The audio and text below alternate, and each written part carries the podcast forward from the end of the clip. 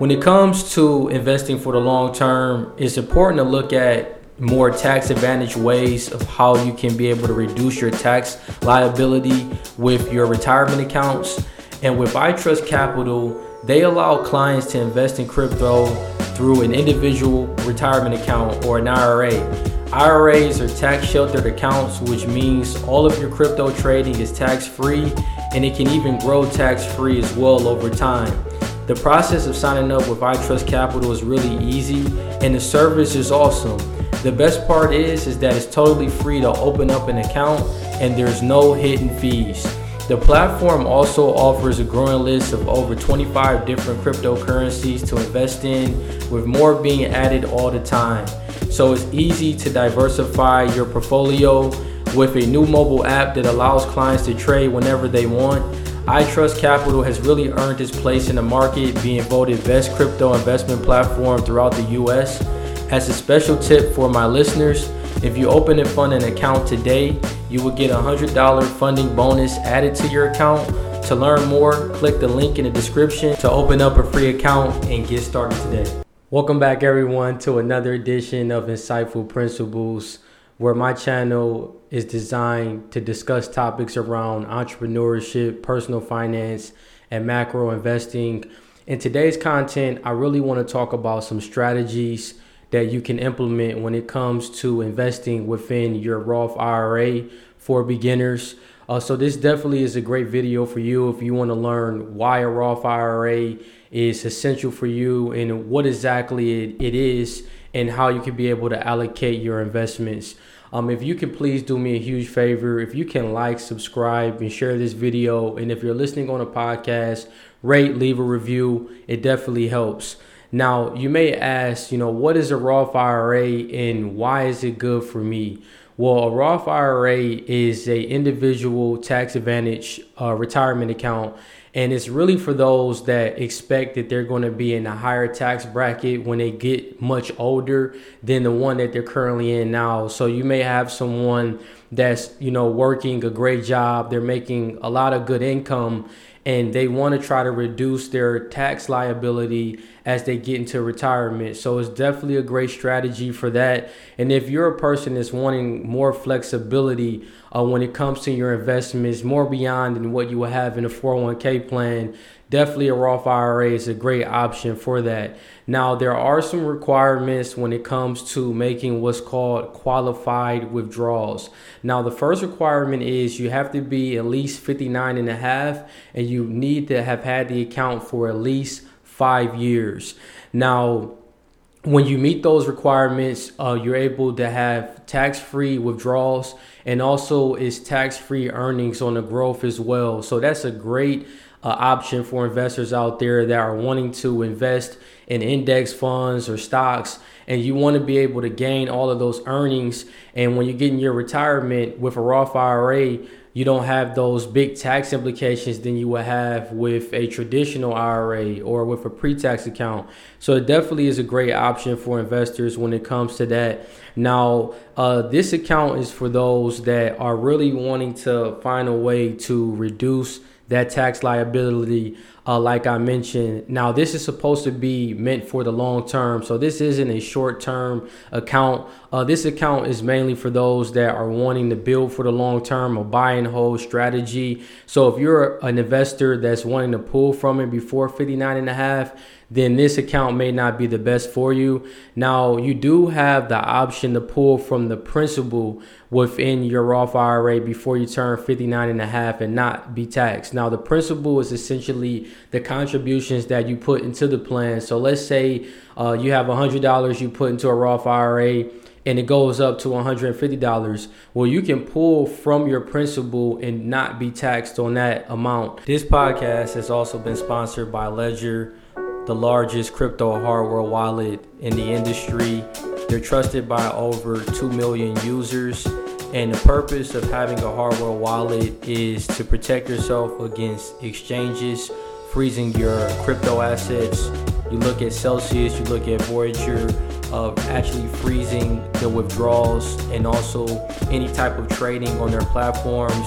When you have a hardware wallet, it does remo- remove you from this particular risk Also with Ledger, they just recently released their Nano S Plus, uh, which is giving people the opportunity to use Web3 uh, to be able to take advantage of DeFi and using NFTs uh, with on their hardware wallet.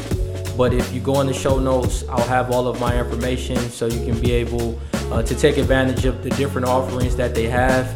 And Ledger is the best in class when it comes to safely securing your crypto assets. Um, but it's definitely important to keep that long term uh, mindset approach in mind and, and also knowing that it's about building for the long term and not wanting to pull from it actively. Now, another positive with a Roth IRA is you can buy or sell different positions and you don't incur the capital gains tax that you would have with an individual brokerage account. So the great thing is you can place trades with different positions and then you can still as long as you're holding it into 59 and a half um, you're not going to have you know those big taxes when it comes to capital gains so that's another positive and then also with the Roth IRA, you do have those broader options. Um, so you can invest from everything to um, gold or silver, stocks, bonds, uh, different commodities. Uh, you have a great range of options with a 401k plan. They kind of only give you maybe five to 10 different investment elections, but with a Roth IRA, uh, in some cases, you have thousands of different options that you can invest in. So it's just more flexibility when it comes to investing in this type of account. Now, there's two ways that I like to look at uh, investing in a Roth IRA, and those are uh, u- utilizing growth and value um, index funds. That's the approach that I have when I'm investing with my own personal portfolio. And the best way to get started is you want to pick an index fund that mirrors the total stock market index. So, what I mean by that is you have funds like VTI, the Vanguard Total Index um, it, mir- it, mirrors the broader market. Um, you have VOO, which is the Vanguard um, 500 index, which that is mirroring the S&P 500. So it's looking at some of the top 500 large companies uh, within the U.S. Uh, and these are great ways of looking for just growth within your portfolio. Now, I have an example here of one fund that is one that I have been looking at, and one that I also have as well, which is the Fidelity 500 Index Fund. Um, now, a lot of these other index funds, uh, like the ones that I mentioned with uh, VOO, uh, they typically have a minimum amount that you have to invest. So, this one that I'm showing you here now, which is the Fidelity 500 Index, this one doesn't have a requirement. Um, you can you can invest in it with uh, just the amount, the net asset value of how much it costs to get into the fund. So there isn't a minimum that you have to invest in. Right now, this fund is somewhere around $147.05 per share. Um, if you look at it year to date, it's definitely been down 10%. But if you look at the last five to 10 years, Five years, it was up 12%. 10 years, it was up 13%.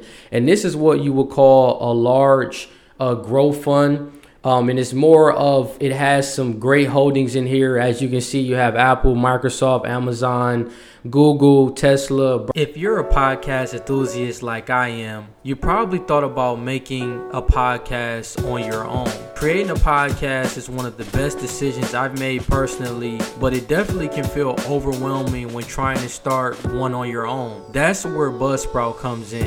Their platform is hands down the easiest and the best way to launch, promote, and track a professional podcast. It's in fact so good that they have helped over 100,000 people launch their own podcast. Buzzsprout will get your show on every major podcast directory such as Apple Podcasts, Spotify, Google Podcasts, and more within minutes of your recording. You also get a great looking podcast website, detailed analytics to see how people are listening to your podcast, and tools to promote your episodes as well.